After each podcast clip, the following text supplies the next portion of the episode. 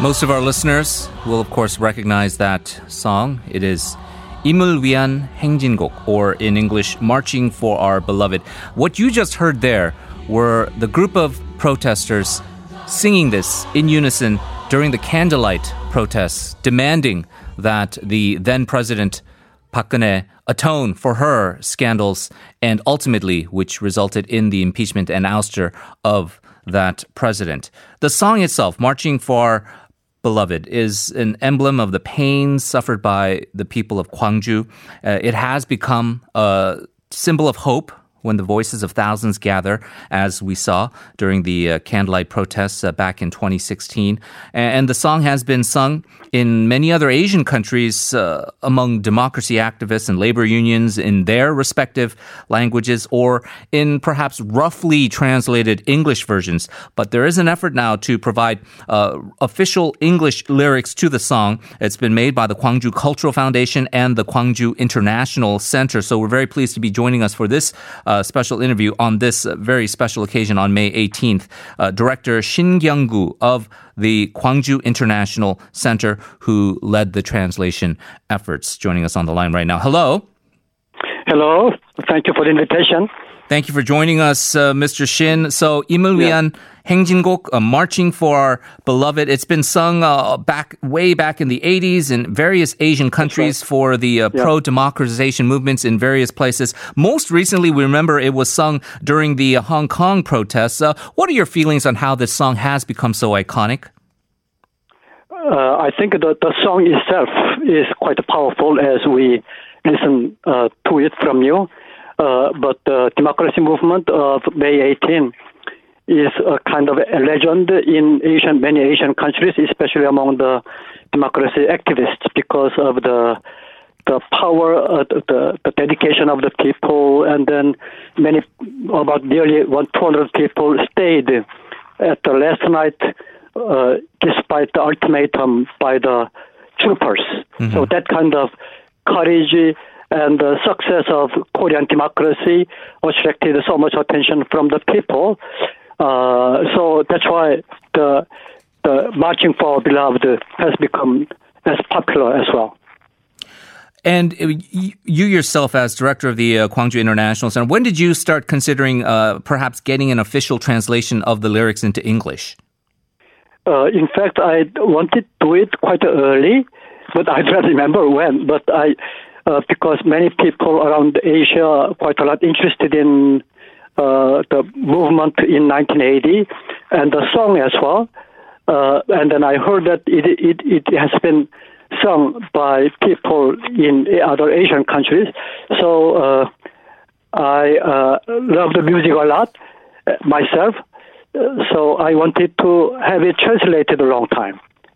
Properly, not simply uh, simple translation, but I wanted to make the verse quite a fit with mm-hmm. the melody.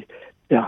All right, because we know that it was sung uh, in these other countries. Uh, some some sang it in Korean, right? Well, they try to just uh, sing it in the Korean language, or they'll sing it in their local languages, whether it's Cantonese yeah. or or Thai or uh, Malaysian. Uh, but uh, the decision to have an official translation, you wanted it to be so then uh, that uh, people will know that the meaning of those lyrics will be conveyed accurately, right?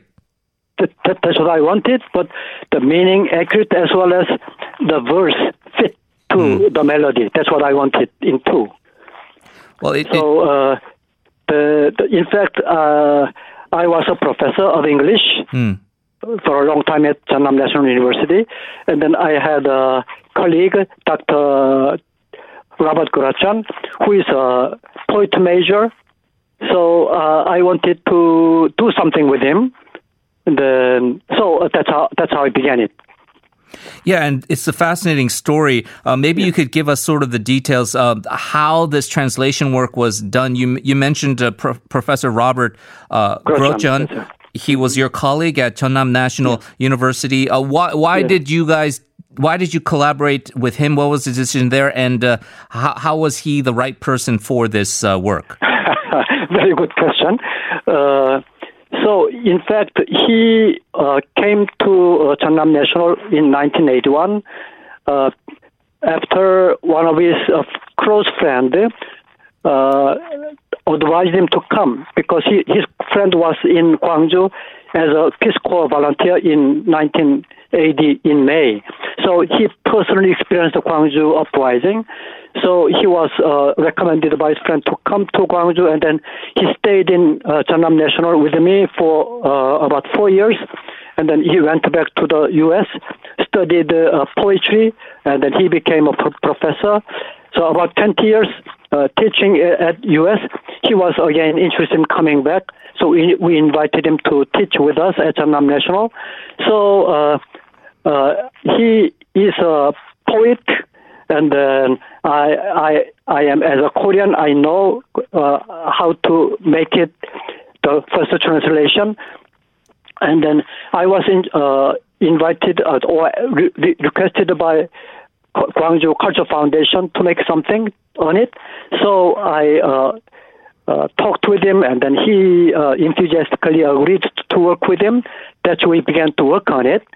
Uh, and then the outcome is, as you see now, the verse uh, very close to the original meaning, and then it fit to the melody very well. So I am lucky to have him. And then I also have, uh, uh, as a G I C director, I had a group of musicians, and then among them was a composer. So I asked her to create quartet, uh, choir music out of it. So just not simply translation, but also choir music together. So uh, I think the outcome is very nice that way. Right. So he was, Robert Grotjohn, somebody yeah. who uh, had a personal connection to uh, a person who was involved in the uh, democratization right. uh, protests yeah. of, of May eighteenth, and then also his own academic background uh, as as somebody who specialized in poetry would be perfectly yeah. fitting to to get these lyrics in a uh, more poetic manner that conveys the accuracy as well as, as you say, fitting the rhythm of the uh, the verses together. And then you you had the uh, arrangements made to make it uh, a, a chorus piece, and so well. very, very uh, painstaking process. What would you say was the most difficult part in terms of the collaboration with, with translating this? Uh, in fact, uh, as I told you, the outcome was very nice, mm-hmm. and then I made the first draft, and then we continued to work together to revise it continuously, and then the, the revision while w- working with him, uh, I found that he had a nice sense on the rhythm, music, mm. not only as a poet. So uh, I asked him, why did you had so, ni- uh, so nice feeling on music? And then he answered, he played the drum when he was uh, in high school. So he has a nice sense on not only rhythm, also the melody as well. So he, uh, like, uh, change, when the melody goes up high, then he used the very strong content word in English. So when we sing the the song, then it fit, the verse fit, or the words, English words fit to the melody very well. So I, I was very lucky to have him not only a poet, but a poet, poetry major, but also who had an experience in music. So, but the, the most difficult part is to make the verse fit to the melody, as I continue to say. Right. But it, the, the outcome was very nice. Well, it, and and I know a lot of our listeners are very curious to hear how this sounds, and we're going to give them uh, a little bit of a uh, preview of uh, what exactly uh, your uh, efforts led to in this uh, English version of uh, 임을 위한 행진곡, or March for Our Beloved. Mm-hmm. Uh, the song itself, and we keep saying it's an iconic song here in Korea, uh, maybe in other Asian countries as well. How would you compare uh, this song, Marching for Our Beloved, to other sort of iconic kind of freedom uh, freedom demanding songs like, let's say, La Marseillaise in France, or uh, We Shall Overcome for the U S Civil Rights Movement? Uh, in fact, uh, the If I compare this one with Marseille, I was quite a lot struck by the the very uh, the violent verses in Marseille, like mm. uh, blood, kill our enemies, or something like that. But uh, but quite different from that, the, the uh, and then we shall overcome. We sang it in nineteen seventies. The Korean activists uh, loved it, mm. but nineteen eighty, the younger people. Uh, uh, while I, I was teaching them, I was quite uh, surprised to see their independent idea. So they wanted to have their own songs instead of using the American songs. So I never uh, found, found them singing "We Shall Overcome" any any uh, any longer after nineteen eighty. Mm. So they began to create Korean songs, and then "Marching for the Beloved" is one of it. And then they uh, really marching and singing uh, many different pro- protest songs. And then one of the favorite favorite song was "Marching for Our Beloved." The con- even though it was the verse was made, Mister Baek Gi-wan, after he lost about twenty kilograms in prison, uh, being tortured. Mm. The the verse itself is so uh, comforting, and then so like a peaceful and the yearning for the peace and democracy instead of killing our enemy. So that that kind of the comforting verse and then resolution in uh, inside combined with the legendary activities of nineteen eighty uh, May uprising as well as students' movement afterwards seems to have attracted the attention of the people. If it had been so strong or violent as the La Marseillaise, mm. I don't think it can be so powerful or so much attractive as it should be. So the power is contained in the softness of the music. Yeah, it's a very interesting comparison because "We Shall Overcome," as you say, it's it's a very soft, kind of yeah. gentle, uh, melodic uh, tone right. throughout. Yeah. Uh, Marseillaise kind of has the same kind of rhythm and uh, energy that uh, yes. 임을 위한 행진곡 has, but perhaps yes. yeah. the lyrics are a little bit more optimistic and, and, and peaceful, as you say. But the problem was that, as you know, much better than than uh, I do, uh, the country has changed uh, quite significantly from the dictatorships of uh, 전두환 and then mm-hmm. 노태우. But even later on with the presidencies of Park Geun-hye and Lee Myung-bak, we've noticed that the song itself was somewhat politicized, right? Where the, during the conservative governments, they would not want to uh, have people sing the song uh, in these yeah. public settings. But uh, but uh, with a more democratic uh, administration, we're seeing that the song is now being accepted in all corners, right? Not just among progressives and, and people who are urging democracy, but from people of all stripes, including conservatives. Do you feel that the song itself has now become a little bit less and less kind of politically polarizing? I, I wonder why it is so much uh, polarizing yeah. uh, the people, because as I mentioned, the, the verse itself is very much uh, really uh, soft in spite of the, the violence the younger people suffered, including the poet himself, right. Mister Baek Gi-wan. So the and then it is promoting not violence. It is promoting like uh, democracy, peace, and then the the people's solidarity. So uh, if we accept the Korean democracy as it is, I think the song cannot be a polarizing or cannot uh, give rise any any problem at all. So as a theme song of democracy, I I like it a lot. And, and then the English version itself is also uh, correctly reflects mm. the original idea very well. Uh, so uh, I I began to think about the when when I think about Korean democracy, I think it is a very strong part of Korean wave around the world as well.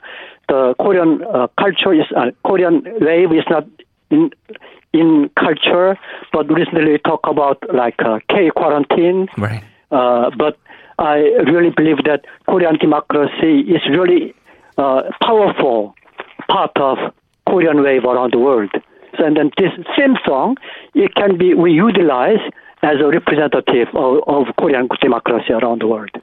we always think of Korean Wave with the, the idol groups and the, uh, the nice dramas yeah. and movies. But as you say, uh, there are other aspects of Korean culture now, uh, perhaps much more significant, right, in terms of uh, the, the effect it can have, positive effect it can have in places all around the world, including maybe even K-democracy, I think what you're referring to with this idea of uh, promoting uh, the ideals of uh, March for that's our naming, Beloved. K-democracy. Right. Yeah. So this is the fortieth anniversary. It's it's a huge, significant milestone in, in the May eighteenth movement. What what are your final thoughts uh, to share for our listeners? Uh, the the young the, the younger generation in nineteen eighties, they did not think about himself or herself first, but they they thought about the people, society, community. They satisfies almost everything, including their lives. Uh, but I hope we can learn their spirit, not all their attitude, but their spirit of dedication for the common goods of the people. So we uh, uh, contained successfully the coronavirus quite well, and then it has become so much beca- uh, like a model around the world, democratic way of containing the virus instead of totalitarian or Uh, lockdown of the whole region. Mm. But we did not do it, and, and, and that's why we have become so much model around the world. So we have to show the world the way of dedicating for our family, for our community, for our country, and for the world as well. That kind of spirit I want to promote more to the uh, to, to all of us as well as to the younger generation. Director Shin Gyonggu of Gwangju International Center, thank you so much for joining us and thank you for your efforts. Thank you for the invitation. Now let's hear March for Our Beloved.